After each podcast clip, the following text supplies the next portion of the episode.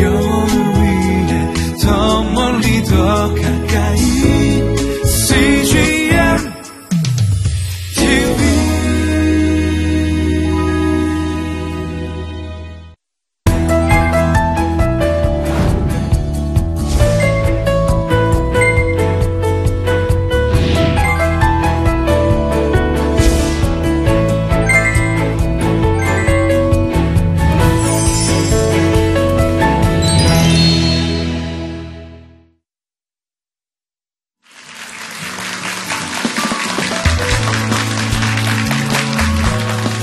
안녕하세요. 저는 고려대학교 의과대학 교수로 섬기고 있고, 또 한국창조학회 회장도 지금 섬기고 있습니다. 오늘 이렇게 장로로 섬기고 있는데, 이렇게 만나뵈서 정말 반갑습니다.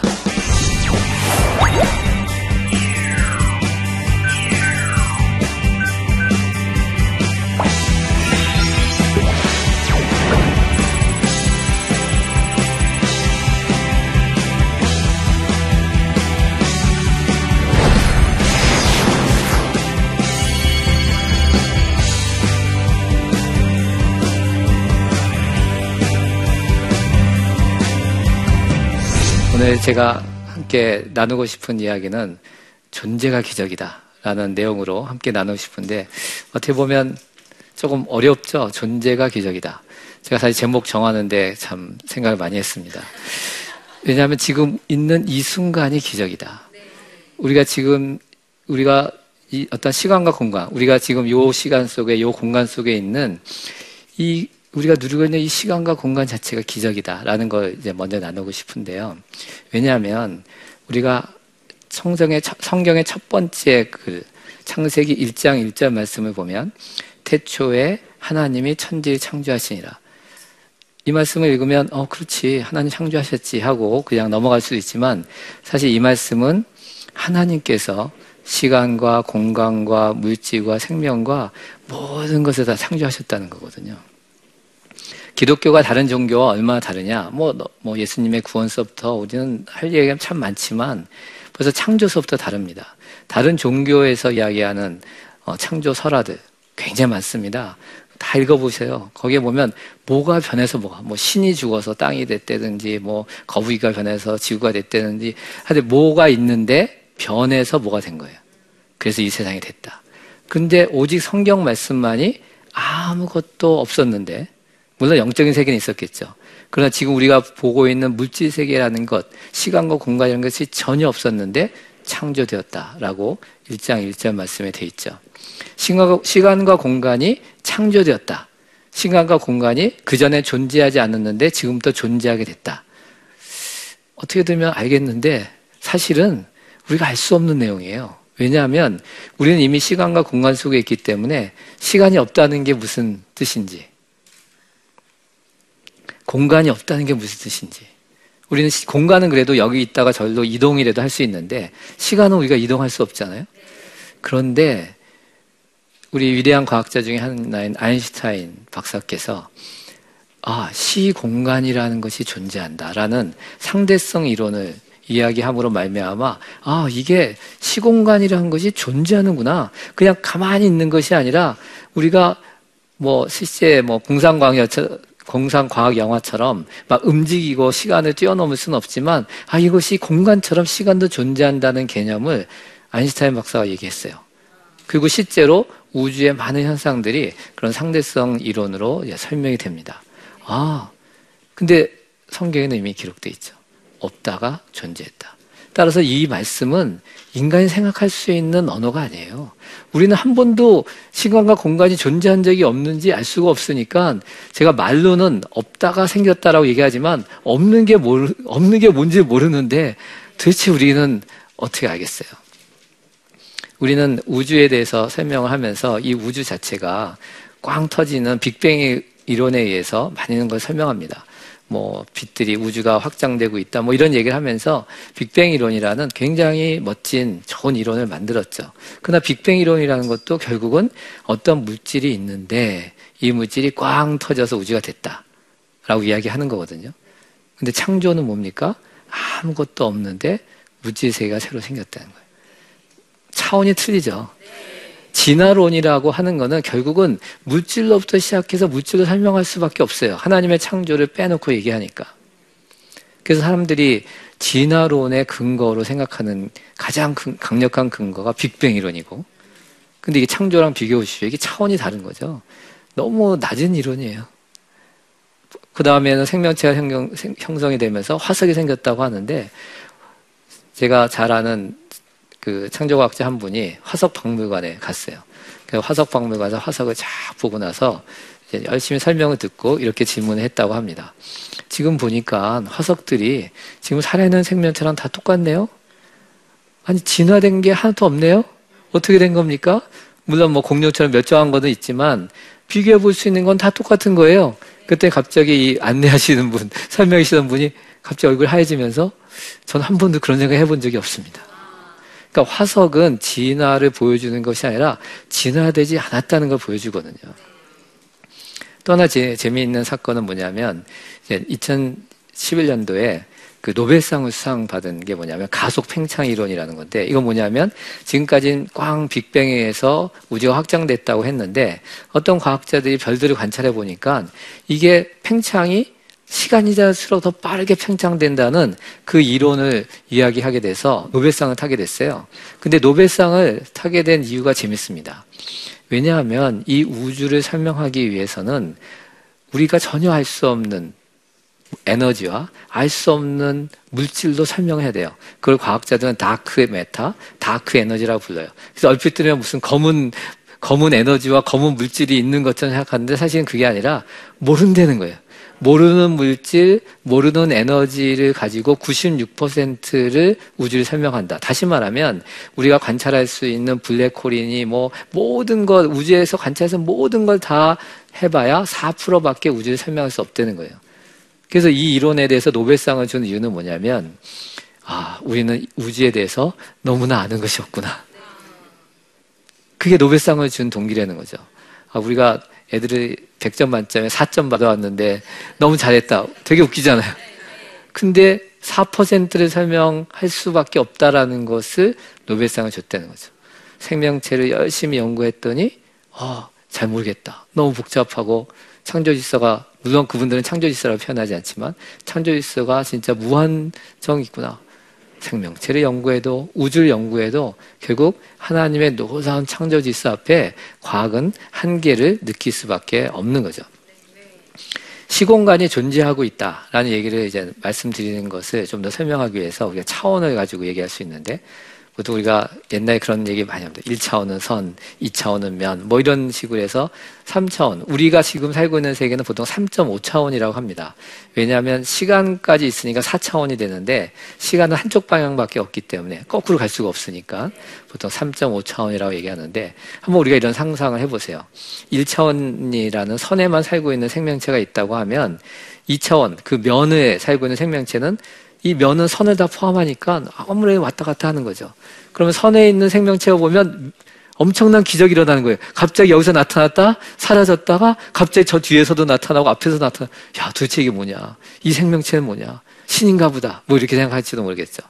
그러니까 2차원의 세계 속에 있는 생명체 입장에서는 아무것도 아닌데 1차원의 세계 속에서 보면 이거는 이해할 수 없는 그런 일들이라는 거죠. 왜 제가 1차원, 2차원을 가지고 설명을 하냐면 하나님이 이 시공간을 만드셨다면 하나님은 당연히 시공간을 초월해서 존재하시는 거죠. 그 시공간 안에 갇혀 있을 수 없죠. 어떤 사람이 아 니네들 믿는 하나님이 어디 있느냐? 보여달라. 하나님은 보이지 않으신다 안 보이신다. 이거 뭐야? 가짜 아니야? 라고 생각하는 이유는 시공간 안에 하나님이 존재해야 된다라고 착각하는 거죠. 하나님은 시공간을 초월하시니까 우리의 능력으로 볼 수가 없어요. 그런데 하나님이 시공간을 초월하셨다는 것을 예수님이 보여주십니다.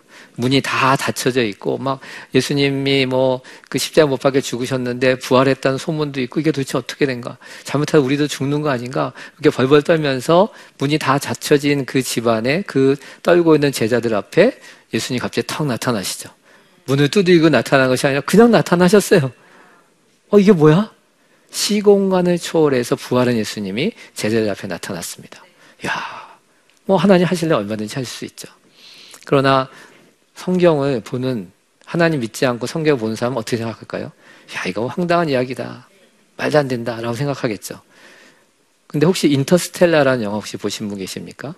인터스텔라라는 영화에서 보면 막 시공간을 초월해서 이 우주, 우주로 갔던 사람이 이상한 데 들어가서 시공간을 초월해서 자신의 과거로 가서 메시지 전하고 뭐 이런 얘기들이 나와요. 뭐 상대성 이론이나 여러 가지 이론을 가지고 이 영화를 멋있게 만들었습니다. 사람들이 인터스텔라 영화에서 시공간을 초월했다라고 표현되면 아 이건 과학적이다 이러면서 받아들이고 예수님이 시공간을 초월해서 제자들에 나타났다 그러면 아 그건 이야기다 뭐 믿지 않으려고 합니다. 그러나 시공간을 뭐 사람이 초월했던 게더 믿어지지 않는 거죠. 부활한 예수님이 초월했다는 것이 훨씬 더 우리가 납득할 만한 그리고 받아들일 수 있는 그런 이야기가 아닙니까? 자, 그런데 우리가 이 순간, 이 시간과 공간이 얼마나 귀한지 하나님이 창조하셨다라는 것도 중요하지만 하나님이 이 시공간을 통해서 하나님께서 보여주고 싶은 것이 무엇일까? 하나님의 능력, 하나님의 전능하심, 많은 것이 있으시겠지만 저는 이 시간을 통해서 하나님은 우리에게 아름다움을 보여주고 싶다라는 것을 강조하고 싶습니다. 하나님께서 만드신 모든 만물에 하나님의 능력과 신성이 나타나 있다. 얼마나 멋진지, 마치 모차트의 음악이 얼마나 아름다운지, 모차트라는 작곡가가 음악이 얼마나 아름답게 만들었는지 우리가 들으면 알 수 있는 것처럼 하나님 만드신 모든 만물에 하나님의 능력을 알 수가 있는데 그 중에 하나는 아름다움이에요. 놀랍게 아름답습니다. 얼마나 아름다운지 그 아름다움을 본따서 인간도 하나님이 하실 수 있는 그런 수준보다 훨씬 못하겠지만 문학과 예술을 통해서 그런 아름다움들을 굉장히 표현합니다. 그러나 하나님이 창조하신 이 놀라운 아름다움을 사람들은 실제로 잘 느끼지 못해요. 예수님께서 뭐라고 말씀하셨냐면 솔로몬의 영광과 백합화의 아름다움을 비교해봐라. 저는 이 말씀을 보면서 처음에는 그냥 아, 그런가 보다 뭐 아름답겠지. 근데 가만히 생각해 보니까 와, 내가 과연 어떻게 느낄까? 솔로몬이 왕의 옷을 입고 화려한 왕의 옷을 입고 왕관을 쓰고 보석으로 장식하고 제가 볼 때 와 멋지다. 아니 시바 여왕이 자기가 귀로 들은 것보다 눈으로 보니까 이거 더 멋지군요라고 그렇게 시바 여왕이 얘기할 정도였으면 아마 저도 거기 가서 보면 까무러칠 정도 와 어떻게 이렇게 아름답게 만들 수 있을까라고 생각했을 거예요. 근데 예수님은 백합화가 더 아름다워. 과연 우리가 그렇게 볼 수 있을까요? 우리는 그런 눈이 없어요. 그러니까 진짜 하나님이 아름답게 창조하신 이 하나님의 피조 세계를 그 아름다움을 참 느끼지 못하고 살고 있다. 이 꽃에 담긴 그 하나님이 만드신 그 놀라운 아름다움. 우리는 화려한 사람이 만든 것을 보면서 감동하는데 하나님 만드신 거 보고는 별로 감동 안 해요. 나 자신도 감동을 안 해요. 여러분, 여러분 자신이 얼마나 아름다운지 인정하십니까? 가슴을 손을 얹고 한번 생각해 보세요. 아, 나 성형수술 받아야 돼. 막 이런 게 묵상이 되는 것이 아니라 내가 얼마나 아름다운 존재인지. 하나님께서 사무엘 선지자를 통해서 자, 이 사울을 대신한 왕을 세우겠다고 해서 지금 이세 집안에 보내서 그 아들들이 하는데 그 부모들이 생각할 때 뭡니까? 다윗은 뭐 아무것도 아니에요. 뭐 거리가 안 돼. 너는 양이나 치고 있어. 근데 하나님께서는 어떻게 하십니까?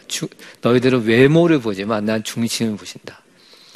자, 우리가 하나님의 눈이 있다면 우리가 살고 있는 이 시공간 속에서 하나님 나에게 주신 이 공간, 나에게 주신 이 시간, 나에게 주신 이 생명, 나에게 주신 이 놀라운 것들을 아, 느끼고 누리고 막 이렇게 살고 싶은데 우리는 잘 그렇게 못합니다. 저는 2년 전에 중국의 태양산이라는 데를 창조학 탐사 여행을 갔습니다. 그랜드 캐년의 놀라 엄청난 그런 것들보다는 좀 규모는 작지만 그래도 거기도 굉장히 대규모의 그 격변의 증거들이 있기 때문에 그 지층을 우리가 직접 탐사를 가서 우리가 그랜드 캐년까지 가실 수 없는 분들을 위해서 중국 탐사 여행을 저희들이 개발을 하고 있는데 그래서 저희들이 먼저 선발대로 가서 탐사 여행을 했습니다. 근데 저는 그 현장에서 좀 당혹감을 느꼈어요. 왜냐하면 아, 이것이 이 대격변, 다시 말해 엄청난 물의 움직임에 의해서 이런 지층들이 쌓였다는 걸 너무나 잘 알고 있는 우리가 볼 때, 제가 볼 때, 아, 이게 대격변의 현장이구나. 하나님의 심판의 현장이구나. 라고 생각하면서 그걸 보면서 제가 눈물이 나야 되는데, 그게 아니라, 와, 아름답다. 아니, 이렇게 아름답네? 하나님이 심판하신 이 현장에 내가 왔는데, 슬픔을 느끼는 것이 아니라 너무 멋있는 거예요. 아름답고 제가 좀 당황스러웠어요. 아니 하나님 제가 영적으로 좀 문제가 있는 겁니까? 이게 격변의 현장에 왔는데 그 그러한 생각이 들면서 그 지층 구조를 만져가면서 할 때 제 마음에 이런 생각이 들더라고요. 아 그렇구나. 하나님 자체가 아름다우신 분이구나. 우리가 하나님의 영광이 뭔지 정확하게 알 수는 없지만, 다 알 수도 없지만, 하나님은 아름다운 분이시구나. 그러니까 하나님이 하시는 모든 결과를 우리가 볼 때는 아름답게 볼 수밖에 없구나. 심지어 심판의 격변에 엄청난 일을 한 결과, 지금 우리가 보고 있는 모든 지층 구조, 모든 산, 이게 뭐예요? 다 아름답잖아요. 아, 그렇구나. 하나님은 아름다우신 분이구나. 그렇다면 우리가 그 하나님의 그 속성을 우리가 이해하는 것 중에 하나가 그런 아름다움을 좀 더 느껴야 되겠구나. 좀 더 누려야 되겠구나. 이 아름다움을 지켜야 되겠구나. 아름다운 것들을 사람들에게 더 많은 것들을 나눠야 되겠구나. 이런 생각들을 하게 됐습니다. 그래서 지금 이 순간 우리가 어떻게 살아야 됩니까? 아름다움을 채워야 됩니다. 우리가 이 세상에 하나님이 우리를 처음부터 창조하시고 에덴 동산을 창설하시고 하는 모든 것들은 하나님이 누리고 싶으신 그 놀라운 하나님 이미 누리고 계신 것들을 우리와 함께 누리자고 우리를 창조하셨어요. 그러면 우리가 이 세상은 물론 죄로 인해서 여러 가지 많은 문제가 있지만 그럼에도 불구하고 하나님과 함께 동행하면서 우리들의 시공간 속에서 우리의 허락하신 하나님이 생명을 허락하신 그 때까지 그 순간 순간마다 우리는 놀라운 기억들로 아름다움으로 우리가 채워져야 됩니다. 우리가 존재가 왜 기억인가? 왜 존재가 왜 기적인가? 바로 이 순간 우리에게 하나님이 허락하신 기회이기 때문이죠. 이 순간 내가 어떤 선택하고 어떠한 말을 했느냐가 다 기억에 남습니다. 우리는 혹시 잊어버릴지 몰라도 아, 난 잠깐 까먹었어 라고 할지 몰라도 아마 하나님의 심판대 앞에서 다 기억될 거예요. 제 아내가 놀라운 기억력을 갖고 있습니다. 그래가지고 몇월 몇시 언제 얘기하면 어 그래 맞아 그때 누가 여기 있었고 저기 있었고 뭐 하면서 누가 무슨 말 했는지 비디오 메모리를 갖고 있습니다. 와 놀랍죠. 그런데 여러분들 다 마찬가지입니다. 하나님 앞에 딱 서는 순간 그런 모든 삶에 여러분 삶의 모든 것들이 다 기억된 겁니다. 하나님이 딜리트 시킨 것만 제외하고. 자, 그랬을 때 하나님 앞에 섰을 때 저는 그렇게 생각합니다. 하나님이 굳이 뭐라고 얘기 안 해도 스스로 다 아는 거예요. 아, 내 삶에 이거구나. 그래서 사는 사람들이 이 부활의 세계 속에서 아, 진짜 당신은 놀라운 하나님의 일을 하셨군요. 하나님께서 하시고자 하는 그런 위대한 창조 목적에 따라 살았군요. 그 순간순간 아름다움을 즐기면서 우리가 크리스찬들 중에는 그런 사람도 있어요. 열심히 하나님의 일을 하는데 자기는 기쁨도 없고 휴식도 없고 이건 하나님이 기뻐하시는 게 아니죠. 우리 하나님의 창조 목적에 따라 살지만 하나님이 우리에게 주신 아름다움을 누리고 느끼고 와, 이 순간 순간이 그래서 하나님이 하나님을 사랑하고 내 몸을 사랑하듯 이웃을 사랑하라고 했을 때 그 사랑한다는 것을 한번 아름다움이라고 한번 생각해 보세요. 와, 내가 누구를 사랑하고 누군가의 사랑을 받는 와, 내 삶에 내 제한된 이 시공간이 또 하나의 아름다움으로 채워졌구나. 여러분의 삶에 그런 아름다움이 가득 충만하시길 간절히 기도드립니다. 감사합니다.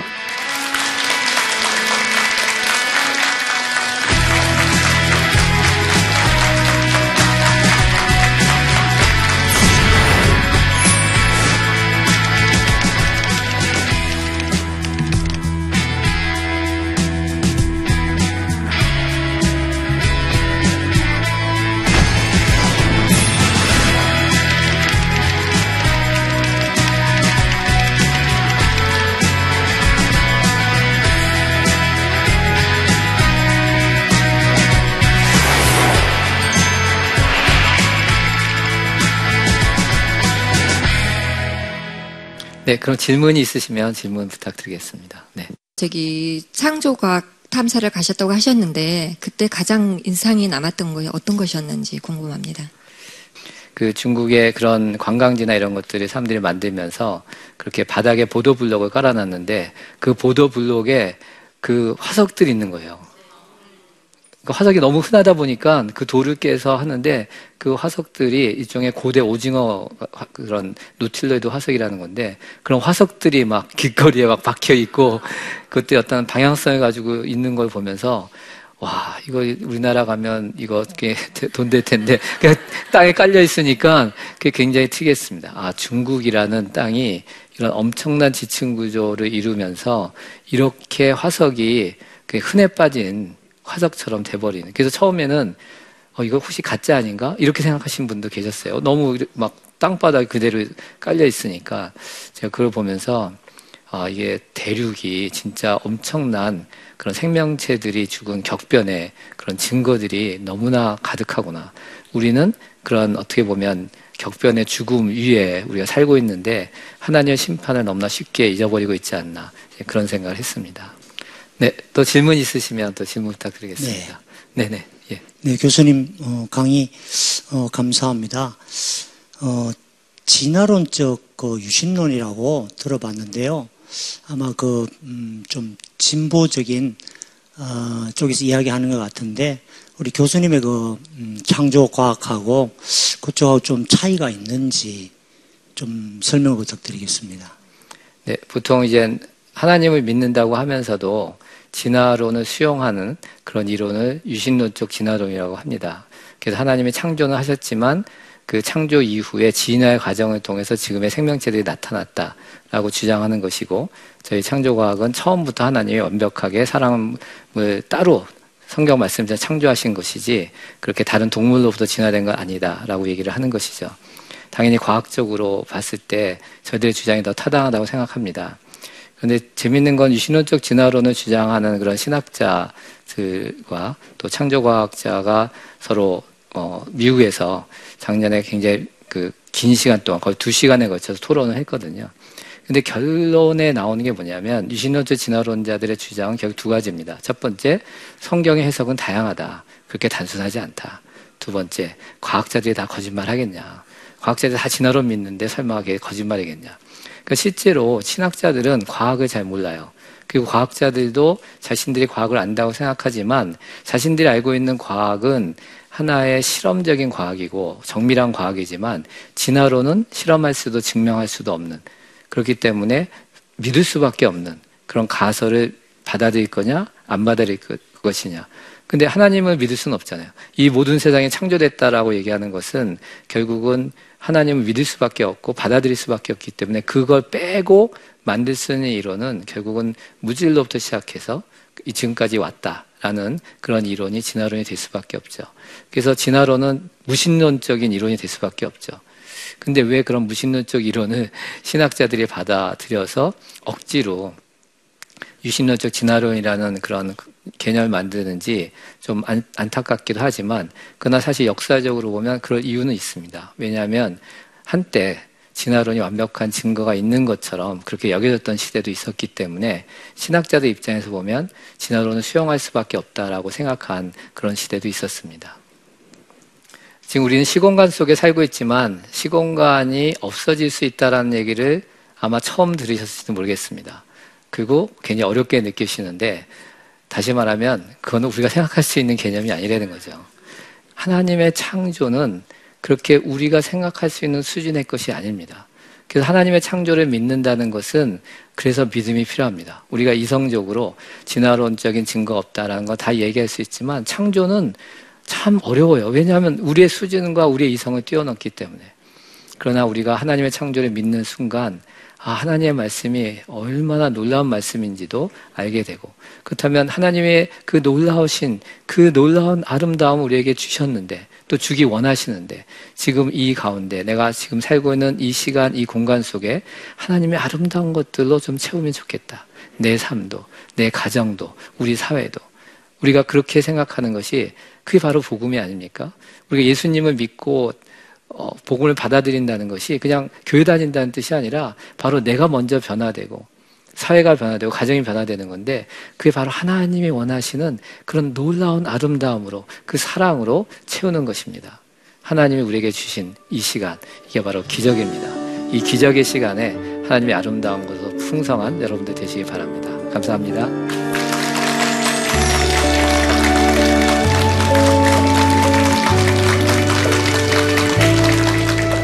저희 아버지의 은퇴를 목격하고 제가 너무나 큰 충격을 받았어요.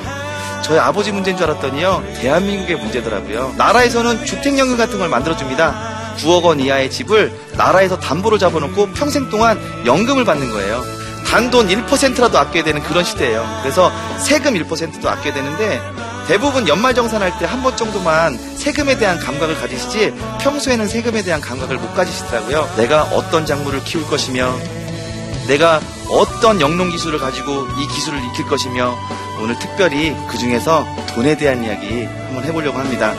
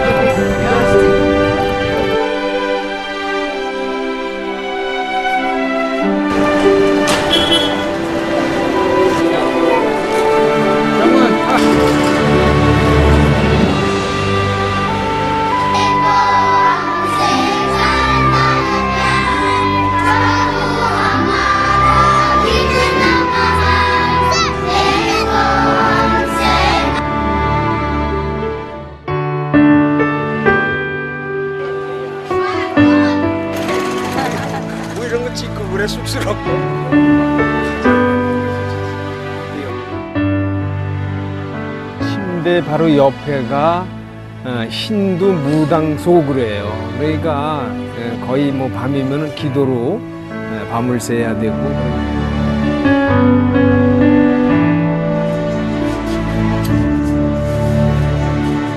나이로 보면은 이제 젊은이들보다는 이제 천국 갈 날이 좀 가깝잖아요. 그러니까 이제 준비도 좀 절실히 해요.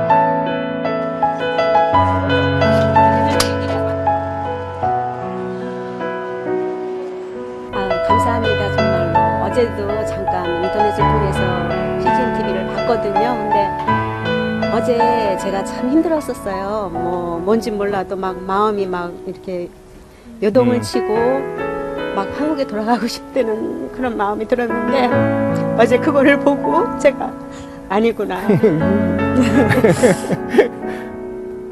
하나님이. 여기를 보내신 목적이 있을 텐데 그래서 어저께 CGN TV를 보면서 어, 그걸 다시 느꼈고 앞으로도 그 텔레비를 보면서 제가 이제 힘들 때마다 그걸 보면서 많은 도움을 받, 받을 것 같고 그렇게 하겠습니다.